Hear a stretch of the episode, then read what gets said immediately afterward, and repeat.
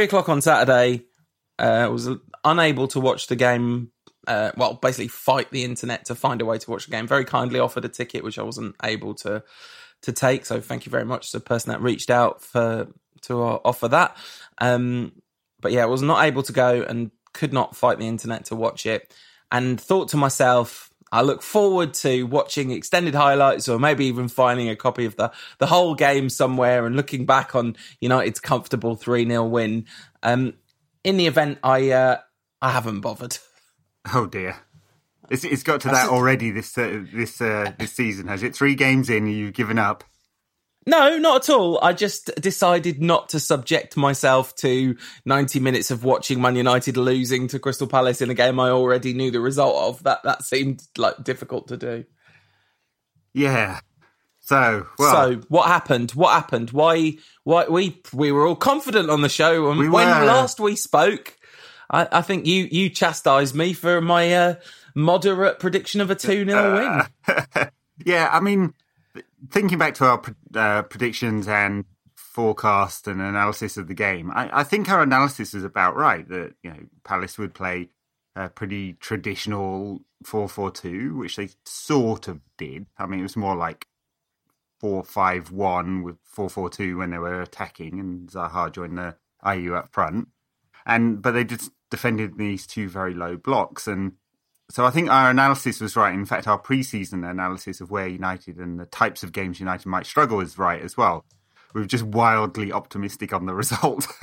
so, so basically, if you want to beat this United team, either you're good enough to pass around the press, which will be a fair few teams, I imagine, or you you just suck all the space out because there's no there's no plan B there, and there's no guile, right? So we do not have a number ten who's going to create anything uh, or uh, appear so far unwilling to play a number 10 who might create something. Um, and it's all based on speed in behind. But if there's no space, what happens? So United huffed and puffed a lot. Um, and while creating quite a lot of half chances, didn't create a lot of very clear cut chances. In fact, um, the Palace keeper Guaita has only made two saves in the entire game on like nearly 20 shots. So um, a lot of um, a lot of very pointless possession, I'd say. Uh, and the transitions between the phases are really desperately slow, just desperately slow. And I think if it's not on the break, what happens is that midfield and the, the forwards are pretty static and it's all coming into feet uh, and then going back out again. And so, that, you know, so we've got this problem of if there's no space in behind, there's nowhere to play. There's no one who's going to create a thing um, uh, other than a piece of magic. And the transitions between the phases are so slow that the opposition can get back into shape. So that's basically what happened. And then Palace played us at our own game and played on the break. Um, in terms of the goals, I mean, you've seen those. So first one's just a punt down the middle. Um, Victor Lindelof's beaten in the air, and Maguire's too far away, uh, in my opinion. I mean, Lindelof got all the criticism, but Maguire's not playing as a pair there. He's there's a huge gap and he hasn't got the recovery speed to make that up. So Ayew has all the time in the world to tuck that away. And then in terms of attacking, um, uh, United obviously got the penalty through Marcus Rashford. F- fair penalty, I'd say. In fact, there should have been another one where Martial's clearly pulled back, and it looks like the referee's played an advantage. But I don't know how that's an advantage if you're falling backwards when you take the shot. And and uh, VAR they told us the Premier League have briefed that there's going to be a really high bar for overturning anything, and so that has proven out to be true, and that wasn't given, although it feels like a stonewaller. Um, the the video assistant referee hasn't hasn't overturned the on the field referee there, and Martial didn't get that penalty. There's also another big incident where Martial's been chopped down, and it looks like by the last man, and it was given as a yellow just outside the box, the free kick. Um, I think a lot of people would feel that that's probably deserving of a red. Um, yeah, I but... think they they were particularly keen in all their briefing to to sort of say that um, where a yellow's given, and even if a lot of people might think it was a red, if there are sort of people that would think it was a yellow, it's going to stay a yellow sort of thing. And when I say people, I mean like people who are qualified to have an opinion on these things. Right. Um, so yeah, I mean, it's one of the it's one of the frustrating things I think with VAR in that the interpretation in England is different than in one of many is yeah, different you, than in you know, Europe. You, you, know, so do you know you literally said. I think we could probably. I don't know if Tom could be bothered. We could probably overlay literally word for word that that sentence from last week. I know. I know. it is. I, I'm, um, I'm hoping you know, we'll we'll all get used to it, and this will get very boring because it is already very boring. But it's yeah. it's kind of maddening when people don't understand, or it's it's hard to understand the process by which decisions are made. You know, and last yeah. week we talked about the the weird nuances of how handball would be interpreted through the game, or in fact, even in two phases of the same play. Um, this week we've seen different problems where you know um, what might be a subjective on the field decision is not overturned by the video referee. Um, and, and, I so think that's that's an interesting thing because uh, there's a whole discussion to be had there about the sort of benefit of that, which is that they're trying to maintain, you know, the referee's authority. But one of the reasons you would want to do that is just so he can manage the flow of the game, and this is going to interrupt the flow of the game. And I, I really think if you want to listen to an in-depth kind of take on certainly what the um, Premier League were briefing about VAR, then definitely listen to a Tifo football podcast from a few weeks ago where I, uh, Seb Stafford Bloor broke down in quite forensic detail the kind of guidance being given out to journalists and pundits and all that sort of thing by by the um, by the people behind all this. Yeah, did that include uh, that the uh, handball rule is the fault of the European Union, and as soon as we get Brexit sorted, it'll all be okay? Awful, just absolutely awful, and uh, not entirely unrelated to the general discourse around that particular topic in this particular country. Um, the the one bit of that I saw that looked like you know was a good good amount of guile um, and created a pretty big chance um, was the the one that was Daniel James, um, the one that he didn't score. Uh, after hold on, I can tell you exactly how, how many minutes it was after. It was after 16 minutes um, the shot from the sort of right hand yeah. side of the six yard box. I don't think he did much wrong. It was, you know, scrambled no. away. He, he, um, he I mean, it, at least he got it on target. He didn't get it super clean, um, but it, there wasn't a lot of space for him to aim at there, so it's it's all right. And and you know, we we um, perhaps cruelly uh, talked about Daniel James as being the the new Bebe last week. I think fairly cruelly. We we you you. what, what, did you call him? A competition winner? I thought that was harsh. No, I did not call him that, Ed. I literally, you can go back and listen to the archives. I, I did not call him that. So but you called him the new Bebe. Yeah, no, I know that was um, there was some tongue in cheek there, but I, I look, I think uh, where he didn't have a good game against um, Wolves for much the same reason that there's there was very little space in behind the back four. Here he worked really, really hard, and you know, I, I, I think you can criticize his sort of final ball and the maturity of his play in the final third, but um, it, it, would be desperately unfair to criticize either attitude or work rate or his willingness to try. He's uh, you know back defending no. in his own box. He's playing on the break. I thought he got in some really good positions. You know, he scored a fabulous goal to equalise for United, cutting inside and. You know, I, th- I thought he should have played the blind pass. I'm shouting at the TV saying left, left, left, and he's bent one in the top corner. So I think there's a lot of merits there, and you can see that there's some raw talent. Um, he's in the team too early, I think, to be starting every week, but um, he's, you know, they're, they're going to work with something. He's going to have to create more dimensions to his play, though, if, if he's going to be super useful for United in all types of game situations. So I was preparing to sort of say some stuff about Solskjaer, which I'll come on to in a second, but you are definitely... out already. Harsh. No, no, Harsh. no, no, of course not. Like, I, I I don't know. I don't know how badly it would have to go for me to get to that position this season. It would have to be an uncategoric failure. Um, uh, or no, a categoric failure.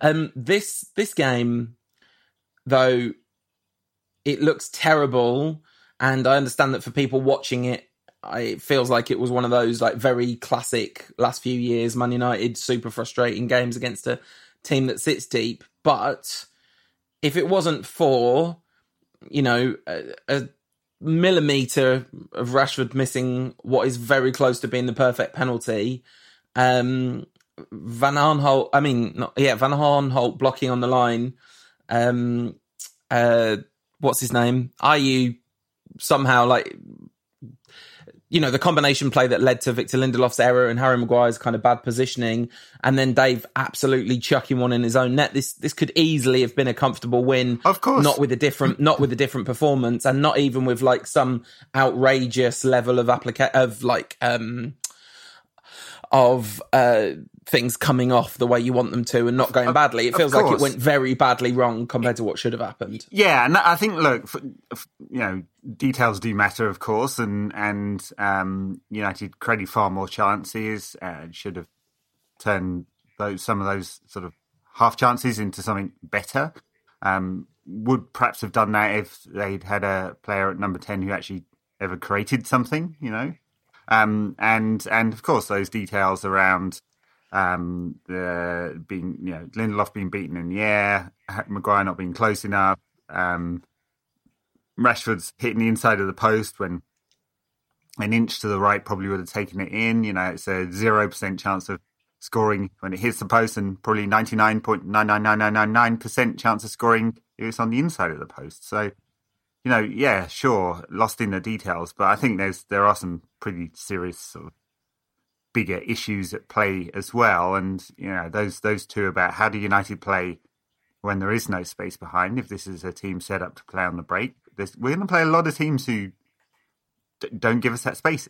Like especially having seen this game and the one against Wolves, you know, and United were definitely better against Wolves. And then the second one, got to move it quicker, you know. And we've had a lot of discussions about Pogba and his role in the team and and the trade off between playing him deeper so United get some control of the ball in midfield or further forward so it's more creative. And, and at the moment, the trade off, and I think we both agreed that he should play deeper because it's best for the team right now, not best for him.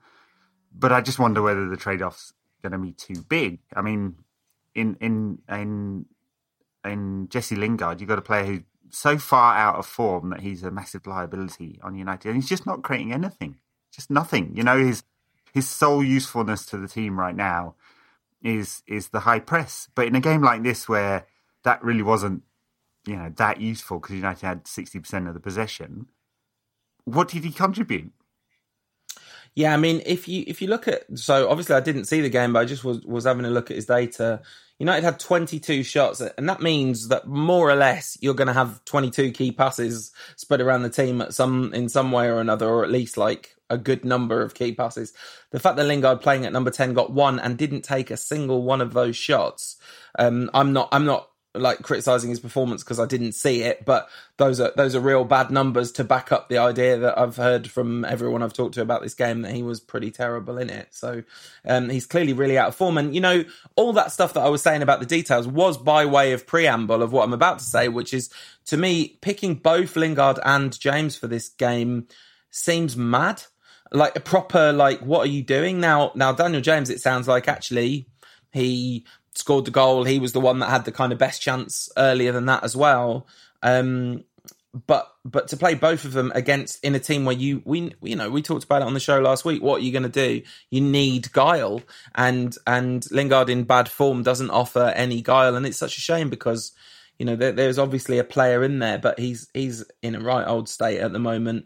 And interesting, once again, like um, this time it looked like Ole was more proactive with his subs uh, than he was. If I if I've got my timings right.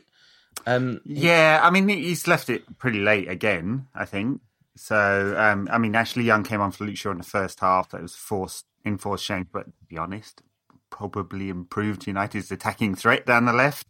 Is that cruel? Um, and, and Mason Greenwood got half an hour. Um, yeah, I think you can't say it's leaving it late when you're bringing on Mason Greenwood with half an no, hour. No, no, no, and, and big cheer, you know, amongst the United fans watching where I was uh, for that one. And you know, he he played off the right, and James went left, um, and they basically played a straight up four four two. Um, after that, um, sort of matching Palace's shape, and but just you know, much more attacking. But it still had the problem of super deep bunch of the same kind of players on the pitch. You know, in in James, Rashford, Martial, and even Greenwood to some extent, he's a slightly different player. They all want the ball in front of them.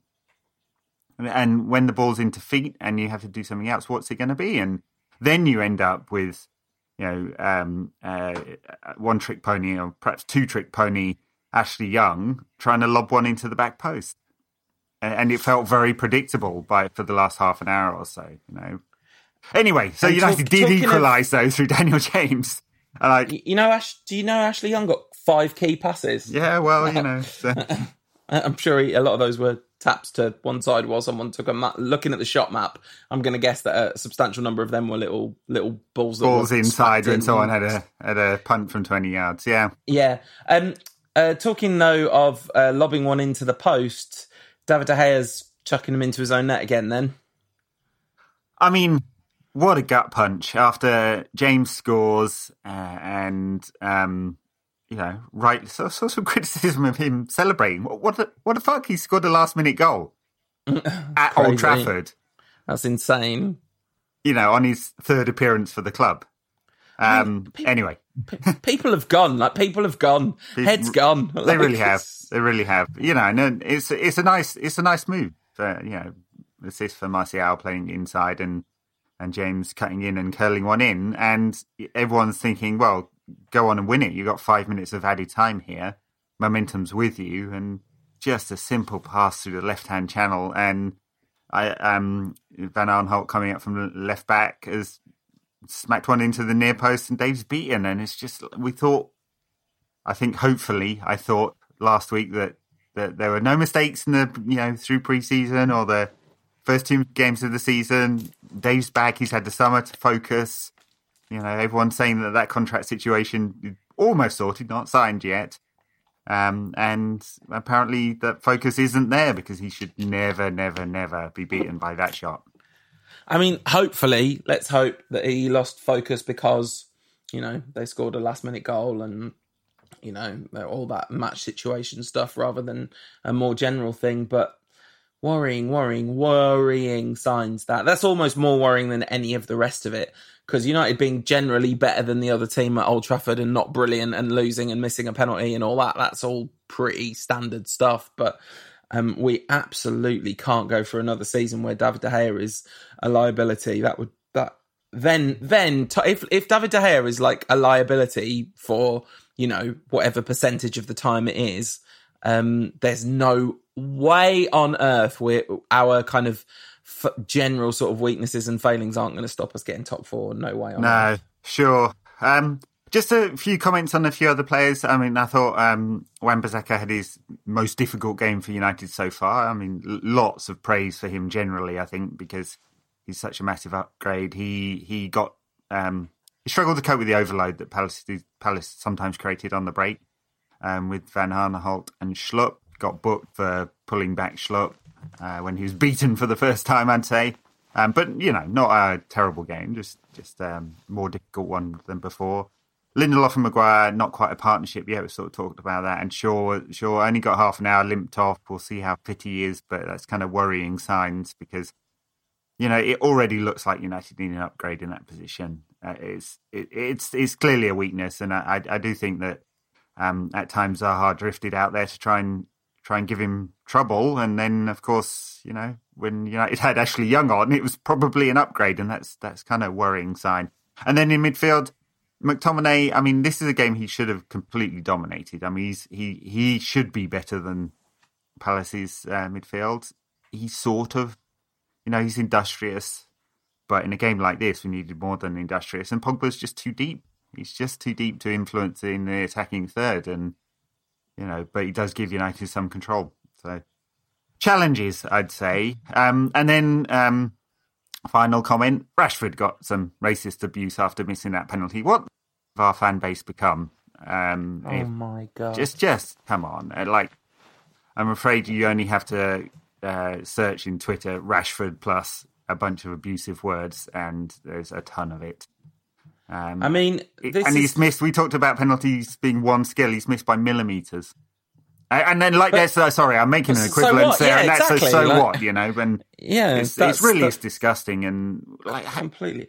where you know. And I know we're at a position. Sorry to get all political rank cast here, but No, we're in a position it- in society where our leaders, political leaders, have kind of enabled this.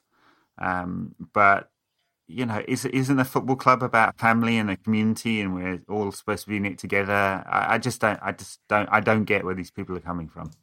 Absolutely, and and I'm not apologising for talking about politics here. And if you don't like it, you can sod off, like full on, just stop listening and stop listening forever. Because if you don't want to hear about how politics and this intersect, then you're just not interested, and you keep keep politics out of sport as if politics hasn't been inserted no, into sport by the sport. Sport exactly, is politics. Exactly, it's nonsense. And um, if two of our players are missing penalties and getting torrents of racial abuse, the the following like immediately afterwards, uh, none of those people, you know, um, I saw a little clip of them, the Full Time Devils podcast. Um, I don't know who it was that said it because I just saw it as text.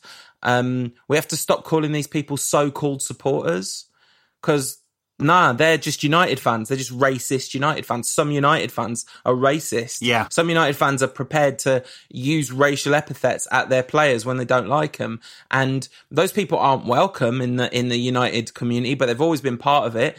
I, and I use this story all the time, but when you and I went to see United play QPR in um, January 1991 or 92, whenever it was, we left and I heard somebody say walking out the Stretford end, I can't believe we just got beaten by a black team. Um, and so it's not new, but the flip side of that is um, United historically, Red Issue used to make a very big deal about how the fact that United's support was multicultural and uh, that people of all backgrounds would be accepted. And that wasn't just lip service, by the way, because um, I know like loads of people from ethnic minority backgrounds in uh, Birmingham who support either Liverpool or United because that's where their dads could go to watch football because they couldn't go to Blues or Villa. Um, so they would go to Liverpool or they'd go to United.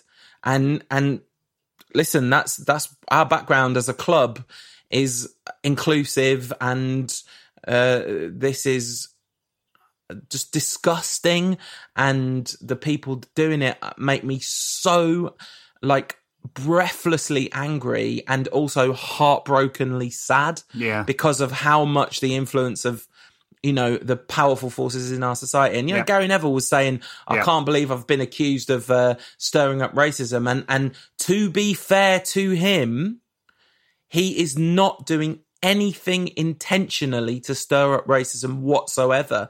It's just the tone of the discourse and it's it's about absence of understanding. I, like, you know, that's I, if I were him, I'd be horrified by that accusation also by the way, I'm sure. Um but but the tone of discourse in in our society in general is in in terrible trouble and Yes, yes. No, I, I mean, um, I wanted to. I like had a few um, conversations on Twitter and, and made a few points uh, about Gary Neville, and and I, you know, I'm I'm with you that I don't think he is intentionally stirring anything up, but I do think he's tone deaf, um, and I do think it matters, and and how we talk about racism in football has does have to change, and like, a couple of white blokes talking about this, so I'm kind of mindful of that Yeah, as well, you know. But um, I, I think Neville's problem is that, um, as he has long been accused of, he has a different tone when talking about uh, fellow English players than he does like some others, right? And he has a very different tone when talking about Paul Pogba uh, and other United players, and and it's it's that I'm connecting the two, and it's a little bit unfair, but it's within the sort of context of this whole discourse around players and immigration and racism, uh, and I think he just kind of needs to respect that. So, uh, what what Neville did last week was blame Pogba for the penalty situation against Wolves, where we find out from the manager afterwards, who's very candid about it, that he'd given them the responsibility and they had to decide before the game who was taking any penalties. The players hadn't, which meant they had a conversation on the pitch and it was decided that Pogba would take it. No fallout, no argument on the pitch, no nothing. But Neville kind of very wrongly said there was, right? And then blamed it on Pogba. This week, he's tried to do some mental gymnastics and and you know, to work into this week's situation his analysis from last week's situation. So he said there was extra pressure on Rashford. Probably true, actually, because of last week's situation, which remember he had blamed on Pogba. Right? So he's saying Pogba's fault that Rashford's got more pressure, but that's total bollocks because it's actually where's the pressure come from? It's come from media commentary and the person with the biggest platform for analysis of football in this country is Gary Neville. Uh, and he got it really wrong last week, and he's tried to back himself this week. And I, I think he's just as part of part of the tone deaf um, uh, kind of situation that Neville has got himself into. He's got himself into a pretty difficult situation. He's not able to work himself work his way out of it. He's just gone defensive. Anyway, that's my also view. like Marcus, Marcus Rashford missed the penalty by three Millimeters, millimeters. Like yeah. Pogba hit an absolute stinker. Rashford Rashford didn't miss that penalty because he was under additional pressure. You know that's that's not why that penalty got missed. It was uh, millimeters away from being a spectacularly brilliant penalty. Uh, if anything, he's hit it too well, Clive. Um, uh, having said all that, Graham Souness is a racist. Um, so if you don't care about cricket, um, please fast forward. So it's we're like we're recording. I'm looking at the timestamp now, so I'm going to give us exactly ten minutes, Ed, okay. to talk about Ben Stokes and the Ashes. So fast forward ten minutes if you don't like cricket. Otherwise, we we have to talk about it because well, we don't have to. We could just talk about Man United as the name on the podcast suggests, but it's our podcast and. Absolutely miraculous things keep happening in cricket, and we can't impose it all on the Patreon backers. So we, we've got to talk about it. So ten minutes from here, jump forward. Ed, uh, Wow. you went to bed at 6 a.m. UK time and sent a message saying, "Is there any chance when I wake up it'll be 2:50 for four? And I was so disappointed when it was only 2:45 for four um, when we lost when we lost the fifth wicket because it was so they were so close to getting there. What a miraculous game of cricket that was! Uh, just amazing. I mean, I, I'm watching from a little bit of a distance, but fortunately, I have access to, to lots and lots of um, uh, coverage of, of the cricket, and uh, yeah, just just an amazing. Not only the like, you look at the scorecard and you, you look at it and shake your head and go, "How can that happen? How can these scores be as they are? Uh, what what has created that situation, which is you know pretty weird in the first place." Um, and then um, and then you just look at the the manner in which England finally won and the, the style of cricket that was played across all those sessions from the evening sessions the day before, just as I was sort of well after no, I mean some sometime before I went to bed, um, which was basically block block block block block, and Joe Yeah. Root scoring some runs.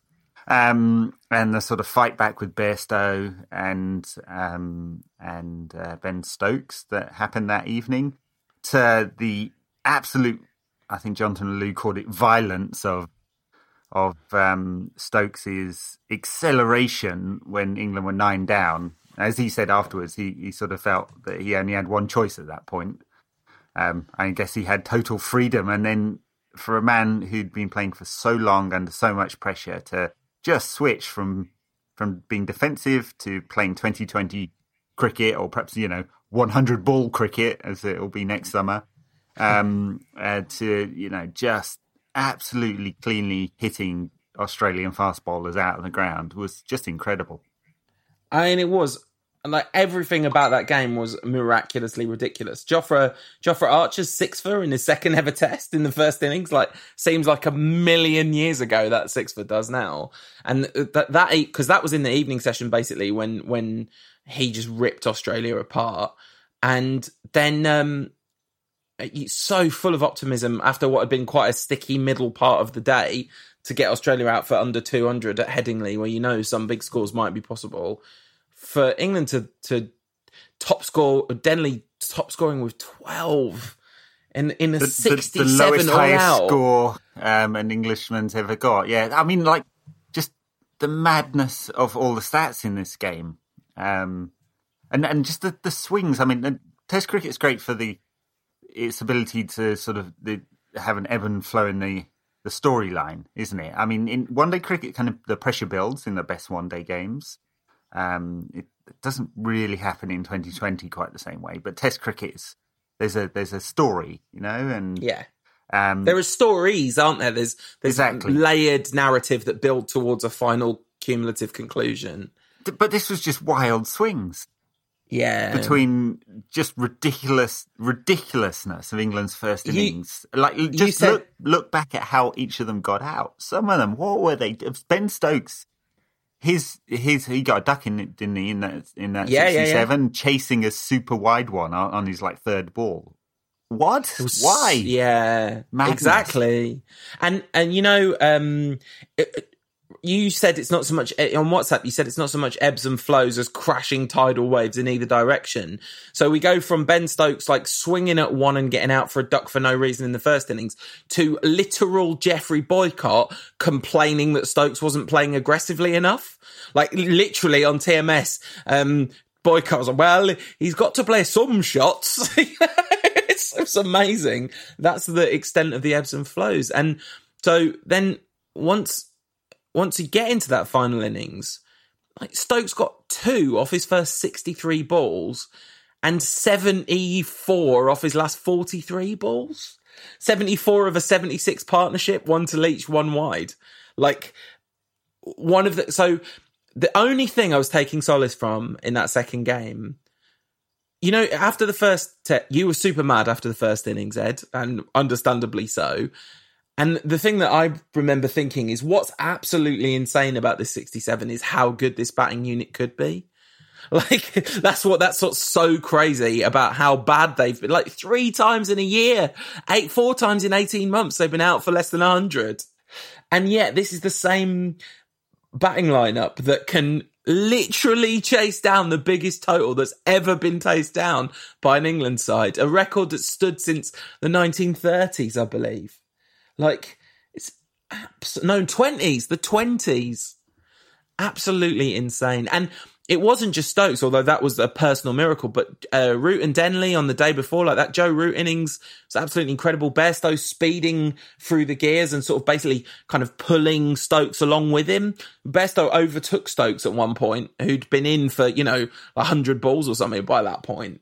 Um, and then, and then just, and then Stokes ran Buttler out as well. Like he, he, he literally just completely stuffed up England's whole chances of winning single handedly Well, he, by he- running he out. should he should have run Leach out, of course, which was which, no, no, no, that Nathan was- that was Leach. kind That of was- fumbled. that- that was Leach's fault. Like um, Stokes was very clear that he was like, "No way, mate! I was never even slightly running there." So Yeah, I mean, the, the, Aussies will look back on the details of that and wonder how they haven't won, much as the New Zealanders did in the World Cup final. So Hmm. that run out, the fact that they um, called for for um, DRS on the um, uh, on, a, on the Leach LBW that was nowhere near like, pitch, pitching clearly. well wide of leg, and like someone had to say, "No way." You know that's Yeah. ridiculous, and wasted it then on a plum LBW on Stokes, which would have won the game like two balls before Stokes wins it. You know, it's like Yeah. madness. They, they may regret the decision to bring back Nathan Lyon when England needed eight. Um, I mean, he said he said Stokes said that was the one bowler he desperately didn't want to face at that point. He'd much rather have faced the Quicks. Um, so- yeah, but well. he just put him into the stands. he didn't though. Not that. Not not not when Lyon came back for his last spell. He, he struggled against him, and it was was it not Lyon that got him plum LBW? That's true, It- yeah, it yeah, was, yeah. So so I think I think that was actually probably a right decision. The one thing you'd say is maybe they should carried have carried on trying to get him out rather than just putting all those men on the boundary. But then talk about the details. The fact that every single one of those sixes, most sixes ever by a, a batsman in an Ashes innings, which I was Wow. surprised about. Um, but yeah, the fact that every one of those uh, sixes, apart from the the reverse slog into the Western Terrace, every other one basically went just like three millimeters over the outstretched Aussie fingertips. You know, so you can see why they had catches on the boundary. Yes, that that the the reverse slog sweep was an outrageous shot. It's outrageous. So Absolutely amazing. My favorite that was obviously the best shot, but then I loved the um the the kind of sweep drive off a full toss. Well, it was a Yorker, but he made it into a full toss, and just the angle of the bat to get under the ball in the way that he did, and the complete absence of margin of error there. And then the fact that he tried a ramp shot, it didn't come off, and he ramped a six the next ball. Like, talk about backing yourself. yeah, that's right. Anyway, we said we'd do ten minutes. We're about twenty seconds from the end of that ten minutes, I think. And, Yeah. Um, I mean, it leaves a few questions. I mean, it's a miraculous game and great, you know, fantastic entertainment. Um, definitely leaves a few questions for England about what they do with this fragile batting lineup. I mean, Denley's bought himself some time. He was definitely under pressure. Jason Roy looks looks in deep trouble, doesn't he? I think I think the one he'll be the one change they make, and I wonder if you don't just take Roy out, put Anderson in, and trust Woakes one up the order.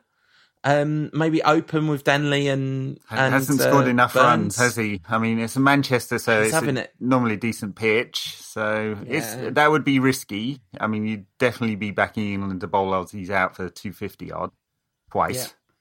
But Jimmy Anderson, Stuart Broad, uh, uh, Stokes, and Jofra Archer and Jack Leach, like probably bowl most teams out for That not, especially. But but the problem is, of course, Steve Smith. Anyway, that's probably the Old Trafford that people that are tuning back in now don't want to hear about. Um, Manchester United's next game is not at Old Trafford. I wonder whether we'll be benefited from playing um, Hasenhüttl's boys at Southampton, where they might leave a little bit of space behind that we can operate in. Maybe, might not though. Wolves didn't, and uh, and Southampton haven't got off to the greatest start. I mean, um, heavy defeat against Burnley on the opening day. No surprise in losing to Liverpool. I guess although I thought, I thought Liverpool were pretty fortunate uh, to win that game. Um, and then a, a good victory over Brighton at the weekend. I didn't see any of that game, um, but uh, winning at Brighton, um, solid number of points for Southampton there. Um, hopefully they leave some space for United because the Palace game told us that a there's no Gale and b there's no plan B, so there needs to be space in behind. Um, I do wonder, do you think Ole will change it up? I mean, it feels to me that he kind of has to, um, but he was very effusive in backing Lingard after the Palace game. Yeah, that's the one that you have to change. I mean, uh, I don't know whether he will or not, but to me, that's the, that is the one that that everything else. Like, I wouldn't mind seeing Dan James. Feels like this would be very weird to drop him when he's just scored in the last minute in that game, and uh, you said he was playing better at that. So, I, and I don't think anyone else wants dropping. Um, so it would. ju- It's just whether whether Lingard plays and whether I guess Martial and um, Shaw are fit because there's some doubt over them. I think. Yes, sure. I mean, you know, it's a muscle industry. Industry uh, injury. I, I suspect not. I mean, I, I guess Young comes into the side. Martial, that's a big one because United are now pretty thin in terms of resources up front. So um, if he's injured, I guess Greenwood comes into the side. There's not a lot of other options. They're still trying to negotiate a deal for Alexis Sanchez to move to Inter Milan. Um, I'm not sure he's actually fit anyway. Beyond that, what are the options? I mean, you can move Lingard into one of the wider positions. You can bring Mata into the team. Um, that's that's a challenge. I, Ole seems reluctant to play Mata because he does slow the game down. Um, he's not going to United have a trouble, as I said, know, have trouble shifting uh, through the phases quick enough already. I mean, it's part it's partly, I think, because McTominay doesn't move the ball quick enough just yet. He has to become more like Carrick. Um, but so you know, are we going to slow slow our possession down even more by bringing Mata in? That's the challenge. Angel Gomes hasn't had a sniff yet. I mean, there's nothing really to say that he's he's ready to play at number ten for United, but he's not going to be a worse solution. Um, and then there's you could move Andreas in there, but he doesn't have a great record in terms of creating goals or chances or scoring them throughout his career. He has you know one assist every ten games or so historically, um, and actually at young, you know, youth and academy and reserve level, mostly played off the left for United, not really as a, a pure number 10. So big questions for Ole, how he tries to solve that problem. And I wonder if he just won't answer it. I think I wonder whether he'll say, "Well, actually, I kind of value their industry of Lingard in there over the chance creation. And there's going to be enough chance creation elsewhere that we can get away with it." And it, you know that Southampton Liverpool game I was just looking at the data when you know I said maybe there'll be a bit more space in behind, but you know Southampton had 35 percent of possession in that game to Liverpool 65, and um and created like by far the better. Well considerably better chances than Liverpool in that game. Um, and it's probably pretty unlucky to to lose, or definitely from in terms of the data they were. Yep. Uh, so you know, uh, Southampton are in an artificially low position. They, they definitely wouldn't have expected, if based on performance, to have lost the three 0 to Burnley. Um, that that they're gonna they're gonna pose interesting challenges for United. They played three five two uh, against Liverpool, which I, I, do think it's kind of interesting how we match up against teams that play three five two, and and I I I it's going to be interesting to see how um how Lindelof and Maguire cope with the twin threats of of former Birmingham City man Che Adams uh, and uh, Nathan Redmond. So it's, it's, there's, I, I, think this game is far from a foregone conclusion. I, I, have no idea what the solution is to the to the sort of general problem that you talked about. In fact, I suspect that the answer is that there isn't really a solution in the squad as it stands, unless somehow playing Juan Mata at number ten starts to work. Um, which, which, as I said last week, perhaps slightly meanly, but not really meaning it meanly, it kind of never has. Danny Ings uh, played from the start against Brighton um, at the weekend. Yeah. So played against Liverpool and scored, didn't he? Um... Uh, he did, but uh, I think he they against Brighton they played a four two two two two. It was cl- absolutely classic hipster tactics: three five two and then four two two two. Uh, back back to back weeks. Sounds um, like a um, telephone number to me. Nonsense, isn't it? Are you against it? Is that what you're saying? no. Down down with this sort of thing. Down with this sort of thing. Yeah. Um, no, I've I've taken to watching Boca just to you know prove my hipsterdom. uh, I haven't actually because of Dan- Daniele De Rossi. You know, that's, uh, that's it. Scored, scored on his debut for Boca. Of course he did. Oh, beautiful! Absolutely beautiful. All right, so that's that game. Um, we'll do Twitter questions and then pick some scores, right?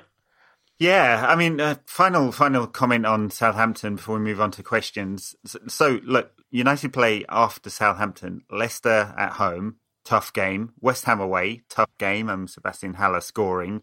Arsenal at home, six pointer. The newly rejuvenated Newcastle just beat Spurs at St James's Park. Uh, maybe they know what they're doing these days. I don't know. Then Liverpool yeah, at well, home.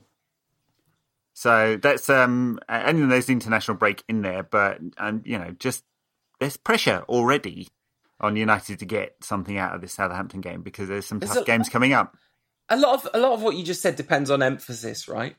Because you're right in a way, but like on the other hand, Leicester at home, well, that's a game United should definitely be able to win. West Ham away, well, it's not a gimme, but there's very few gimmies in the Premier League, and again, that's you know we we're definitely better than them player for player. Arsenal at home, that's, you know, yep, that is what it is. It's a big game. We've obviously got a really good record against them, although perhaps not so much in recent years. And Newcastle are rubbish. So, um, you know, like, yeah, they, all right, they beat Spurs, but lads, it's Tottenham. So emphasis goes a long way. But you are, of course, absolutely right. And, and there is pressure because the, the, the thing is, we just played Palace at home and lost.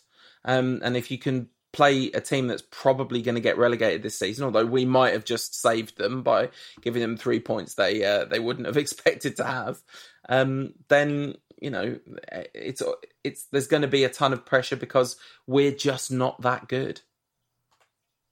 Yeah. All right. Talking of not that good, Twitter questions. Twitter is really bad. I feel like we should um, switch to like email only questions in protest at how rubbish Twitter are as a company. And a oh, they really platform. are rubbish as a company. Yeah, you, you post copyrighted content or, or call or call someone the c word, uh, you get banned very very quickly. Um, yeah. Use the n word all over Twitter, no problem at all. Freedom of speech in it. Uh, 0.51 xg for Newcastle against Tottenham's 1.26. Just to clarify, there are Newcastle actually good? Question. no, they're not. friend of the show, Cal Gildart says, "Oh, best friend of the show." could barely get his name out. Having played in a progressive back three with Villa, not to mention featuring there for us towards the back end of 2016-17, could you see a problem with playing Tuanzebe in a holding midfield role? Interesting question. I, Don't know if I know um, the answer to that one. Got a thought? I'd love to see it. Um, I would love to see it. Who was it that I, I, know I talk about this all every time he comes up, but he played two games in a row. Oh yeah, it was against Arsenal and against Tottenham. And against Arsenal, he man marked Alexis Sanchez out of the game, and against Tottenham, he was dragged from pillar to post by Christian Eriksen. So uh, mixed mixed performances in his in his time in in our holding midfielder, but he's got you know a lot of maturity under his belt since then, and I I, I would I would actually like to see that. I w- I wouldn't even mind you see the kind of McTominay and Tuanzebe and Pogba ahead of them and play maybe Yeah. play a 4 3 3. Yeah, yeah. I mean, I, the only thing I don't, I mean, he's a very talented player, uh, AB, and um, he, you know, I, I think you saw some Villa last season. He was a very, you know, a very good ball playing defender as well when he wasn't injured. Um, so that suggests he's got the raw skills. We just we've just never seen it. I mean, it's it's a big old risk suddenly switching to him um, in um, in the Premier League. It's it's one of a few options to solve this this trade off of where you play Pogba and and where do you lose out on creativity or control. So it it could be an option. Maybe Carling Cup coming up in in uh, end of September, right? So um, maybe that's an option for that game. Um, interesting, he was on the bench again. No Smalling, Rojo, or Jones in the squad. Bit of a message sent out to those guys. Second of September is the uh, European transfer window. I can see uh, Chris Smalling playing in Italian football, can't you? Uh, yes, absolutely. I definitely can. By the way, like he could, he could do a job at a relatively decent level. Chris Smalling's not some like he's just not very good on the ball, and he's got too many mistakes in him. That's you know, he's not like some absolute clodhopper of an idiot, is he? Uh, Fred was not in the squad either, right? Yeah, I mean, bizarre situation with him in which he was given time off to get married uh, and appears to not be fit now. He's miles behind the rest of the squad, so therefore our fifty million pound midfielder is is not playing at all when we're desperately short of numbers in midfield. Okay, so that's not because he's getting sold; it's because he's had too much wedding cake. yeah, maybe. um, Jan Janio seventy two on Twitter says, "Is it a worry that uh, reportedly reportedly three people have turned down the director of football role because uh, Ed won't give away responsibilities for signings?" yes, that's, it goes on to talk about Matt Judge and uh, the role of uh, Doc, but um, yeah, no, I mean, I think it's it's it's utterly predictable. Au- August 9th, um, uh, United can use the money from the Lukaku signing in, in January. We'll, you know, we'll we'll do that. August 10th, uh, more stories that United are hot hot on the heels of a director of football. December the 31st, ah, January window super hard. You know, end of May when the the, the third quarter results come out. Special dividend to the Glazers, thirty million pounds. You know, it's so predictable what's going to happen. So yes, It's it's, not- a bit it's like- worrying, but it's also we know this is going to happen. Yeah, the the director of football thing. um, The, this is uh, previously been wrong about some things at United. I, I never expected really that United would have spent as at the level that they've spent over the last sort of since Fergie left. I don't think necessarily ever thought we'd see that. Um, although this summer, as we've talked a lot about, was much more sort of reasonable in the relative to the market as it stands. But the thing that I never, ever, ever think will happen is that an actual director of football will be appointed under this structure at United. I think would would, uh, would have to be sacked because um, it is abundantly clear. I don't know Ed Woodward. I've never met him. I could be completely wrong about this. This could be a total misreading of the situation. But from the outside looking in, what it looks to all intents and purposes like is that Ed Woodward absolutely loves it. He loves that bit of it, being the big I am, and that's what he's in it for. He's he's an investment banker who somehow ended up being in charge of Manchester United. He's living out some sort of playground fantasy, and um, the idea that that either he's going to go, well, no, all right, I'll just stick to making like tractor signings, um, tractor partners signings, and uh, appoint someone else to do the fun stuff. Or the Glazers are going to sack a man who's making them a fortune. I don't think either of those things are going to happen. But at Yeah. some point, Yeah, yeah. at some point, you wonder whether a kind of um, repeated failure on the pitch will lead the Glazers to sacking Ed Woodward. That's that's the one thing. I Well, no, he's making happen. money off it. So until Hmm. he stops doing that, and, and of course, you know, there's, they are related, but until he stops doing that, they're not going to fire him. I mean, we might do better in midfield with a tractor signing, to be fair. well, we did. In fact, that's what we did. We signed Nemanja Matic. It's- that turns like one, yeah. Um, one- One other thing on that, yes, I mean, there certainly appears from the outside to be ego in play. I, I also think United wouldn't want to appoint or couldn't appoint a serious director of football because that director of football would want more control than the Glazer business model is um, allowed. right, allows for because you know a real director of football who has control not only over acquisitions but squad development, right, and a balanced squad development over a sort of medium to long term period would w- want the funds available that United have because it's the most profitable club in the world. Take away debt repayments and dividends to you know properly strengthen that squad. I don't think that the business model is going to allow for that. So you'd immediately have conflict between the boardroom and that director of football. And I think any director of football of note will realise that. So I want, I wonder, that'll just be about the amount of the budget. There, presumably, there'll be some director of football out there who's prepared to work within the budgetary constraints that they set, just like there's managers prepared to work under, you know, Victor Tan at Cardiff or you know Newcastle's Mike Ashley. You know, people people back themselves to do stuff in football, don't they? Yeah. Pratik so, Pratik Berlin on Twitter says, "What's your preferred route to the Europa League next season? Losing the Europa League final or finishing seventh and playing in the qualifiers?" do you get a place for losing in the final?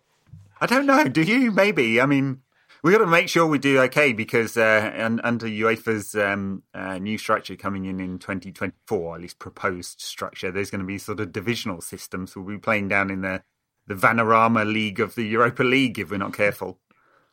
I I have no confidence whatsoever in United's ability to compete in the Europa League this season. That competition was made for Jose Mourinho's vindictive uh, smashing aside of teams that were smaller than him. Yeah. I mean, physically smaller, basically. physically smaller, yeah. At Jax365 says, and this different take on VAR, have the Premier League ruined VAR? Too higher standards means hardly any decisions being overturned. See Martial penalty shout and Kane on Sunday. Well, yeah, I mean, I don't, I don't know what is good and what is bad in, in you know, VAR at the moment because it, it like it, it's it's they've reduced it to being binary, binary decisions, um, and I guess that's if they can get binary decisions right, and we've talked about how difficult that is with offside, then it's like goal line technology, but it's not that good yet. What's mad is on one hand, you've got like penalties that loads of people, certainly every team that supports that team, every fan that supports that team would be screaming, that's obviously a penalty, and they're not being overturned. But someone's shoulder is a micron offside, and that is being overturned because everything's got this bar of clear and obvious, except this like um offside throwing this kind of absolute precision perfection into the mix. Mm. There's a huge philosophical disconnect between those two things. Well, at the weekend, uh, Ronaldo had a goal chalked off. His his shoulder was millimeters ahead of uh, the defender. Um, the, his feet were onside. His shoulder was offside. Uh, it's just I it mean, doesn't feel like the spirit of the game to me. no, no, of course not. But that's that's what I'm saying. Exactly, that's exactly what I'm saying. It's like, the, and that is making the general tone of the clear and obvious stuff. I I really think they should change the the the quickest thing that you could help get people's head round VAR is if you change the offside to being a clear and obvious mistake as well. Yeah, you know that's yeah. that that to me would seem like such a such a sane move from a sort of philosophical I, I, um, perspective. Um, I, I kind of feel already, but let's see it for a season. Um, in, in, England, at least, I mean, VAR has been in other leagues for a bit while longer. Whether a sort of decision review system might not be better, like each club gets a couple of decisions that the manager can challenge uh, on big calls if they want to. If they, if people really feel like the Martial one, you know, really feel that that was a penalty turned down, they can then say, you know, decision review, go to VAR and check that one. So anyway, just a thought. Um, a million questions about Lingard. I kind of feel we've sort of talked about him. Um, yeah, I feel he needs some time away from the team. Um, Palooza's oldest, Leo EPD, on Twitter says, on the Pokemon evolution scale, how many evolutions is Gary Neville away from evolving into full blown Souness? oh no! I, is there devolution in Pokemon? I don't. yeah, well, is. no, no, no. Gary, Gary, I think still basic Pokemon. Uh, Souness is full level two, Mega Mega EX or whatever. Um, oh, I forgot that you would be able to answer this question because of your son. I, I, I was, yeah, I was yeah. Fully banking on you not having any Pokemon knowledge whatsoever. There, oh Ed. no, I know all about Pokemon, sort of. um, Gary Neville is going through uh, football clubs in the northwest, um, thinking got to catch them all. Um, Salford City in the league. Everyone wants them to get relegated. Every fan of every other team in the division wants them to get relegated. I think. Anyway. Um, yeah, right. there's I read, I read a long, long deep dive into Salford City at the weekend. I can't remember was in the Athletic or in the Guardian, one or two. Anyway, and in which Gary Neville was being, uh, um, you know, reasonably defensive about their position because basically they are the Manchester City of non-league or the lower leagues now. In that they're they're spending about three million pounds a year over their um, actual income, so it's being uh, subsidised heavily, mostly by Peter Lim. Um, who's who's fifty percent owner, who through equity, so he'll probably be more than fifty percent owner by the time they actually get somewhere in the hope that at some point they will be able to turn that into a, a more profitable entity when they're higher up the leagues. But it, it is financial doping, just on a different scale to Manchester City. Just made me really laugh when you said I'm not sure if it was in the Athletic or the Guardian. It's just very on brand. It's like these, these are these are the two places it could possibly have been. Might have been somewhere else. yeah. yeah. Yeah. All right. Um, so Crystal Palace game, what, uh, not Crystal Palace, Southampton game. What do you think the score is going to be? I'm going to go for a one-all draw. All right, I mm, kind of want to go for draw as well, but I, I don't know. I'm going to go for how it wouldn't it be nice if Man United won? All right, I'm going to go for a, an optimistic two-one win, but at the moment it really does feel like um, we, are in a position of uh, very fine margins in terms of the details. Uh, the the Chelsea game, everything flew in the net basically in the second half, and um, everything Chelsea did sort of very narrowly missed. Uh, the Wolves game, basically their one good spell of possession is the reason that they uh, they they uh, equalised and Pogba missed the penalty. Then against Palace, another missed penalty, and Dave chucking one in his own net. So, you know, there's really been a season, a win, a win and a loss and a draw, all of which could have been any result based on the detail. Yeah. yeah. Um, I guess that's true of literally any football, football, match ever. Yeah. yeah. But, yeah, um, just, you know what need... I mean? It seems it what, feels partic- particularly like that this season so far. It does. I, would just say that the structure gives you the chance to win, or you know, win more of those details than you lose of them. You know, and and it feels to me that Ole's got a big question to ask, both in terms of personnel, um, uh, where some of those personnel play and pattern of play, um, especially in games that aren't quite going our way. Anyway, uh, before so we leave, I, I, I, just just wanted to say, like, I completely agree with that. Um, but so far, we are like um, three points worth off than we're meant to be on expected points already. So mm-hmm. the, the the structures like it's a little bit unfortunate that is that it is the way it is. So the structure, mm-hmm. I completely agree that there are big structural problems, but they have been exacerbated by the detail rather than minimized or like rather than accurately sure. reflected by the detail. Sure, I, I, I mean we'll see where we get to uh, a few games in the season. It, it, wouldn't be that surprising to me if we didn't have quite a lot of games where we're drawing or losing 1 0, where the XG is 2.5 to 0.5. Because we've taken 40 shots from outside the yeah. box. Yeah. Yeah. yeah. yeah. Yeah. we're, we're like the the the inverse of Manchester City. They they're gonna tippy tap it all the way to a tap in from one yard out, and and uh, we can't do that. We're not creating those kind of chances. So anyway, um, uh, final thought uh, comes from Tarek Amir, friend of the show, Le False number twelve on excellent, Twitter. Excellent friend of the show. Check out his short film Schrodinger's Cat. On yep, Vimeo. yep, doing the rounds. Um, what are your thoughts on Spider-Man leaving the MCU, and do you think this will have a lasting impact on his penalty-taking abilities for United? so, so here's a sub question to that that I've got: Who would of the um, of the uh, Avengers, expanded Avengers, let's say the Endgame Avengers, who would take the best penalty for United and why? um, Doctor Strange, because he could just guide the ball into the back of the net using magic. That's, that feels like cheating. All right, so no no special powers are allowed. It's just got to be their genuine bona fide physical attributes. or or because like Black Panther could kick a ball real real real hard. He he, I, he could, yeah. Although yeah. Graham Souness would then blame him for losing the match, so that's. Uh, yeah, well, you know, but that's natural ability, isn't it? You know, plus some special vibranium, whatever it is, suit. Um, yeah, but no, like he, mind you, performance enhancing drugs because he takes that flower thing that gives him the powers. Um, Iron Man without the suit, useless. That's absolutely out of the question. Uh, Captain America, again, performance enhancing drugs. Can't have him. Can't pick. I'm sure Super Soldier Serum is a banned substance. It's got to be. I'm right? sure. Yeah. Yeah. So this is a really tricky decision. Um, yeah, I'm, I'm sticking with Doctor Strange. All right. Good one. Good one. All right. I think that's our show. Um, some challenges ahead for next weekend, but you know we're not we're not too depressed yet, are we?